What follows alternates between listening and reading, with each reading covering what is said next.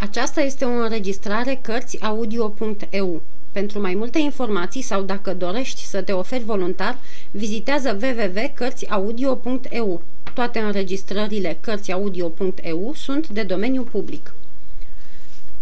Capitolul 11 Barberin Dacă nu m-ar fi grăbit Parisul, mult, foarte mult aș fi stat cu Liza, căci multe aveam de spus și ea și eu – ea să-mi povestească mutarea la Drezi, dragostea cu care o primiseră unchiul și tușa, care, din cinci copii, nu mai aveau niciunul, traiul ei acolo, treburile, jocurile și petrecerile, începând cu pescuitul, plimbarea pe apă și umbletul prin păduri.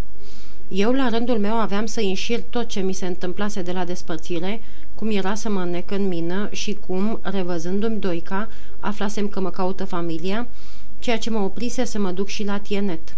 Bineînțeles, tot familia a fost miezul povestirii, spunându-i și ei ce îi spusesem lui Matia și subliniind mai ales speranța averii care ne-ar fi fericit pe toți.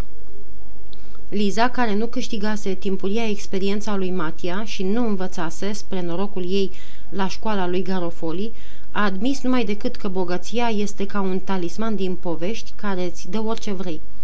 De ce fusese închis tatăl său și se risipise familia? Fiindcă era sărac. Numai banii l-ar fi scăpat.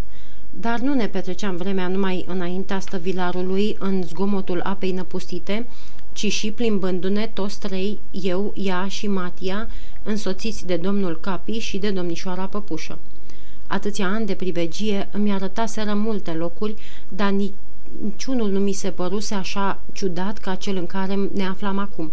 Păduri nesfârșite, pășuni frumoase, stânci, coline, peșteri, cascade, lacuri și de-a lungul văii tivită cu dealuri, canalul șerpuit și lucios. Nu se auzea decât șopot de ape, cântec de păsări sau adier de vânt. Pentru că însă și Valea Bievră mi se părose cu câțiva ani înainte că e frumoasă, urmează că, pe oriunde m-am plimbat și m-am jucat cu Liza, locurile se îmbrăcau în farmecul unei frumuseți care întuneca alte priveliști chiar mai frumoase. Seara stăteam înaintea casei când nu era igrasie sau la foc când era ceață și îi cântam amândoi, eu cu harpa și Matia cu vioara, dar îi plăcea mai mult harpa, iar când pleca la culcare îmi cerea canțoneta. A trebuit totuși să plec, dar nu prea mâhnit, căci de atâtea ori visasem să mă văd bogat, încât ajunsesem să cred nu numai că voi fi, ci chiar sunt, și că nu-mi mai trebuia mult spre a mi se izbândi tot ce aș fi dorit.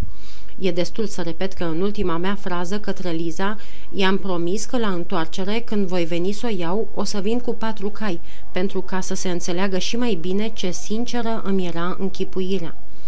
Dar, până să fac cu trăsura drumul dintre Drezi și Paris, am fost silit să-l fac pe jos și, de n-ar fi fost Matia, aș fi rărit cât mai mult haltele, mulțumindu-mă să-mi câștig traiul. De ce mi-aș mai fi dat osteneala?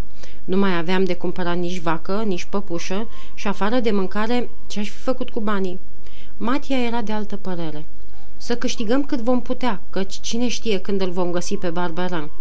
Nu l-am găsit la 10, l-am găsit la 12. Strada Mufiotar nu e lungă. Dar dacă nu o mai sta acolo, ne ducem unde s-a mutat. Și dacă s-a întors la Chavanon, va trebui să-i scriem și să așteptăm răspuns. Ei, în timpul ăsta ce mănânci? Unde dormi? Parcă nu ai cunoaște Parisul, ori l-ai uitat. Nu, nici eu. Și când îmi aduc aminte cum m-ai găsit, rezemat de colțul bisericii ca să nu cad jos de foame, îmi piere pofta.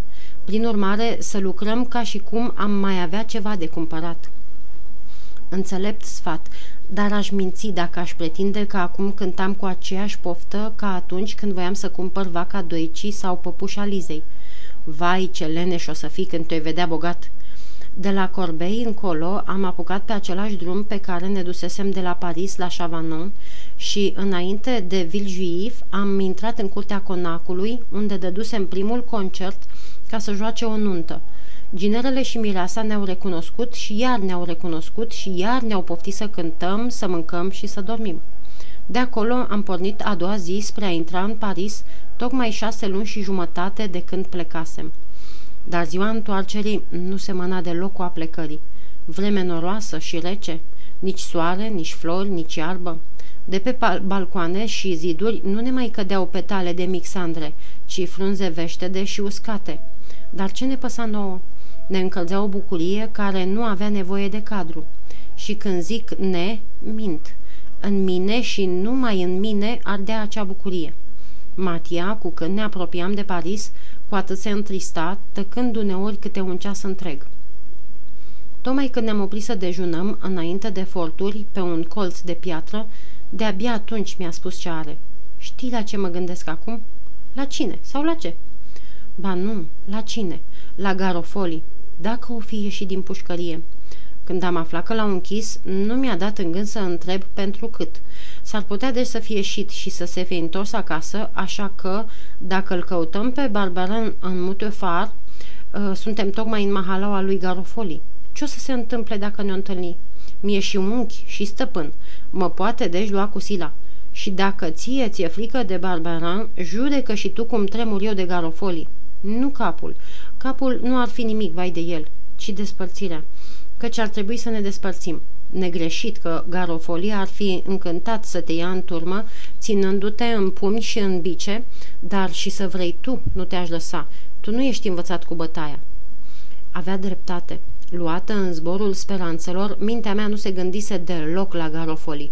Tot ce-mi spunea Matia era cu putință și nu aveam nevoie de lămuriri ca să pricep spre ce primejdie mergeam. Atunci ce vrei? Să nu intri în Paris?" Ba, eu cred că e destul să nu merg pe acolo, prin partea lui." Bine, nu merge. Mă duc eu singur și ne întâlnim undeva diseară la șapte." Unde?" La capătul podului dinspre Notre-Dame." Și, astfel înțeleși, ne-am urmat drumul spre Paris, unde ne-am despărțit pe piața Italiei, foarte emoționați, parcă ar fi urmat să nu ne mai vedem și, pe când el și capii se duceau spre grădina plantelor, eu m-am îndreptat spre strada Mufătar, care nu e așa departe.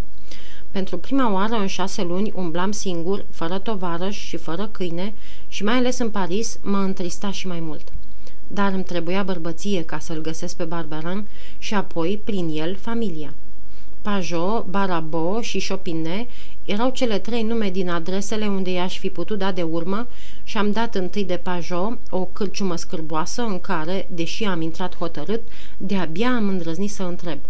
Barbaran din Chavanon. Barbaran? Ce Barbaran?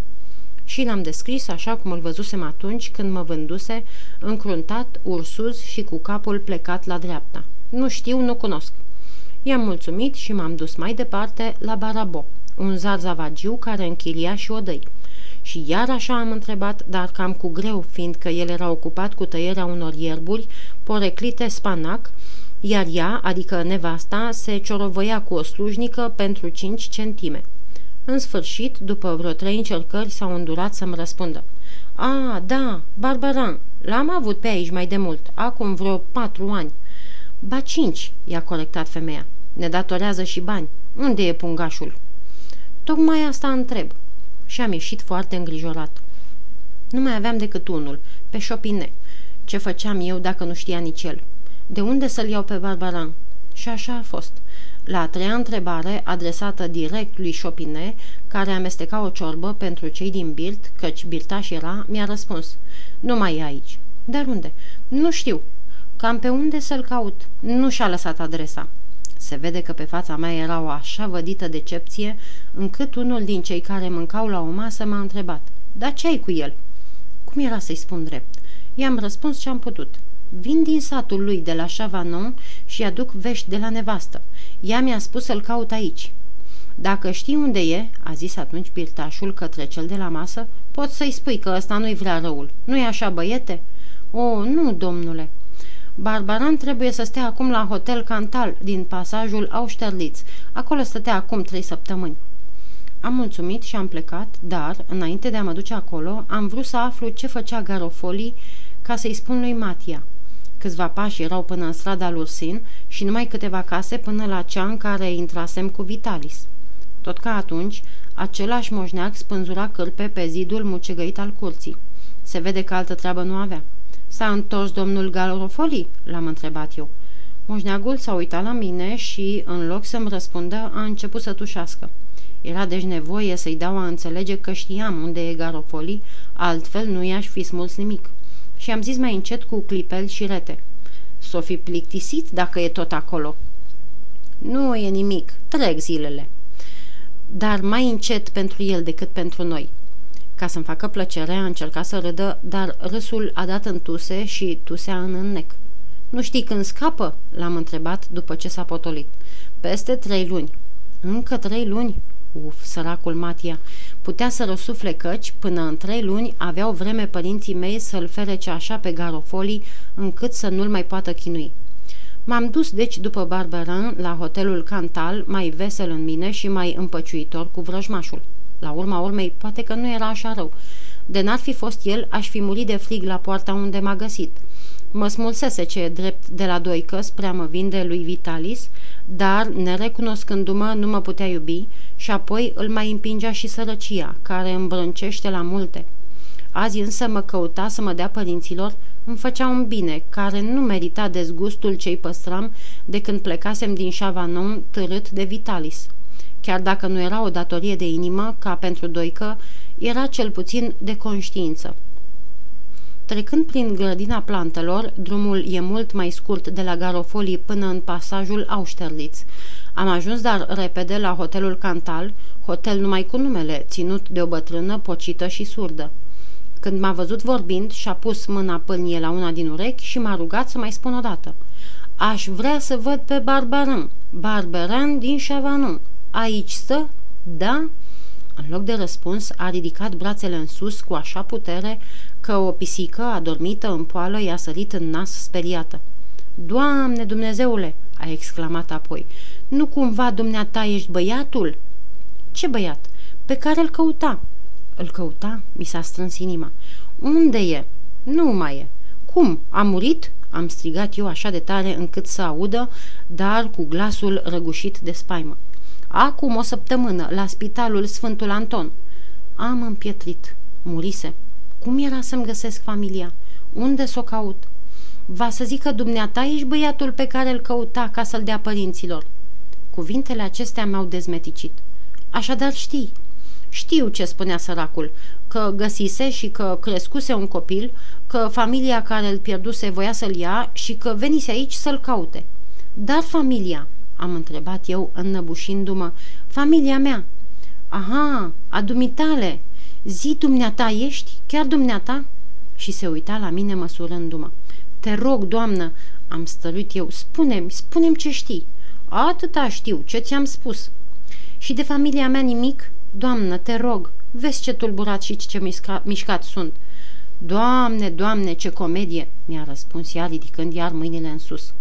Tocmai atunci, o femeie care semăna slujnică a intrat acolo unde eram noi și, cum a văzut-o, a început – Bine că ai venit. Dumnealui e băiatul, adică tânărul de care vorbea Barbaran. Tocmai acum vine, când a plecat. Ei, comedie! N-a vorbit niciodată de părinții mei? De zece, de douăzeci, de o sută de ori. Oameni bogați. Și unde stau? Cum îi cheamă? Ei, asta, vezi, niciodată n-a spus. Cum era să spună? Taină. Vroia numai el răsplata, cum se și cade. Și apoi era un șiret. Așadar, murise luând cu el secretul nașterii mele. Luptasem atâta ca să ajung prea târziu. Ah, visele și speranța mea! Și nu știi pe nimeni cu care să fi vorbit? Ce, era prost să se spovedească? Cel puțin n-a fost pe aici niciunul din ai mei? Nu. Nu avea pe cineva, vreun prieten? Pe nimeni. Mi-am luat capul în mâini să caut, dar degeaba. Nu găseam nicio călăuză. Îmi văjâia creierul. Parcă a primit odată o scrisoare. Da, da, o scrisoare recomandată. De unde? Nu știu. Factorul i-a dat-o în mână. Nu am văzut ștampila. Dar putem găsi scrisoarea? Când a murit, am căutat în ce lăsase aici, nu de curiozitate, ci ca să-i vestim nevasta. Nimic. La spital iar așa, nicio hârtie în haine și dacă nu ar fi spus că e din Chavanon, nu ar fi aflat nici nevasta sa. Nevastă sa știe? Ei, bravo! Am stat mult amuțit. Ce să mai spun? Ce să mai întreb? Atât știau. Și se cunoștea că se siliseră să afle ce le ascundea Barberin. Am pornit spre ușă. Unde te duci?" m-a întrebat atunci bătrâna. La un prieten." A, ai prieten?" Da. Stai aici în Paris?" Azi am venit." Dacă n-ați tras nicăieri, veniți la mine, casă curată și cinstită. Unde mai pui că, dacă familia te caută, plictisită de tăcerea lui Barbaran, unde o să vină să-l caute dacă nu aici? Și atunci în locul lui dă de dumneata? Ce vârstă are prietenul dumitale? E mai mic ca mine. Ei vezi, doi tineri pe străzile Parisului, cu fel de fel de cunoștințe, hoteluri de ochiate, pe când aici e liniște, și înăuntru și afară. Afară nu știu cum era, dar înăuntru era o murdărie nemaipomenită și doar văzusem multe în atâtea cutrăierări. Dar nu era vremea să mă fudulesc. Cel puțin era ieftin și, după cum se întorceau lucrurile, iar trebuia să ne strângem punga. Ce dreptate avea Matia! Ce bun era câștigul! Dacă nu le aveam, ce ne-am fi făcut? Am întrebat, dar... Cu cât ne-ai da o odaie? 50 de centime pe zi. E mult? Nu. O să ne întoarcem diseară. Dar nu târziu, Parisul e primejdios noaptea. Mai era mult până la ora întâlnirii. Neavând ce face, m-am dus în grădina plantelor, unde am stat într-un colț pe o bancă. Rupte mi erau picioarele, iar mintea uluită. Ce decepție grozavă! Îmi era scris să sorb din toate durerile și de câte ori voi întinde mâna către o nădejde să se rupă creanga de care mă aninasem. Cum era cu putință să moară Barbaran tocmai când aveam nevoie de el și să ascundă din lăcomie numele și locuința celui care îl însărcinase să mă caute.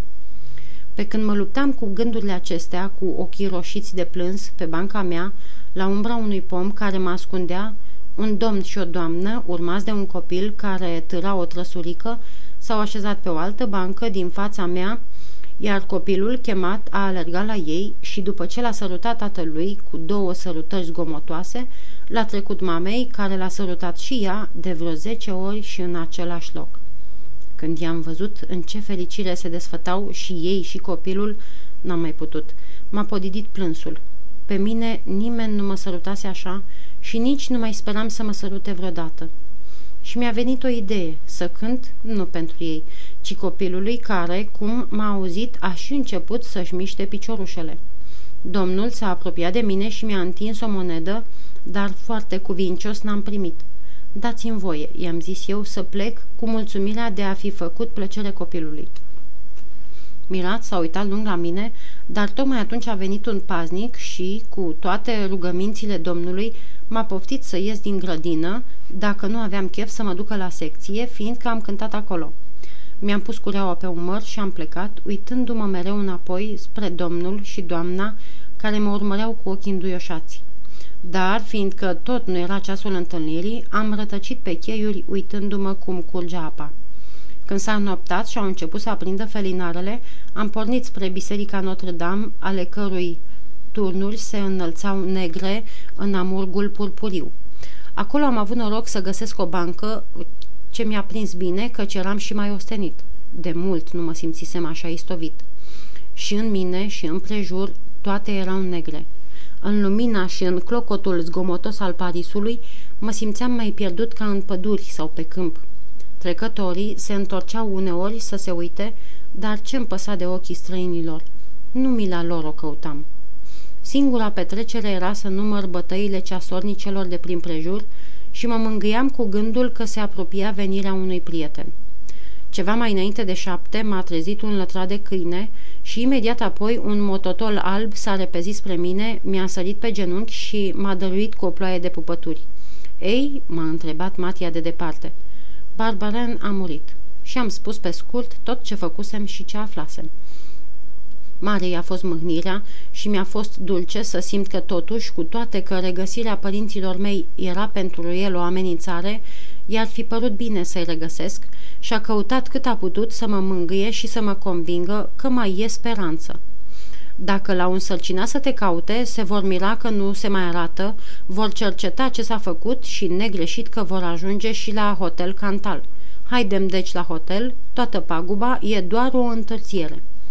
Tot așa îmi spusese și bătrâna, dar aceleași vorbe din gura lui aveau altă însemnătate. Avea dreptate. Numai o întârziere. Ce copil eram să plâng. Și, liniștindu-mă, i-am spus și ce aflasem de garofolii.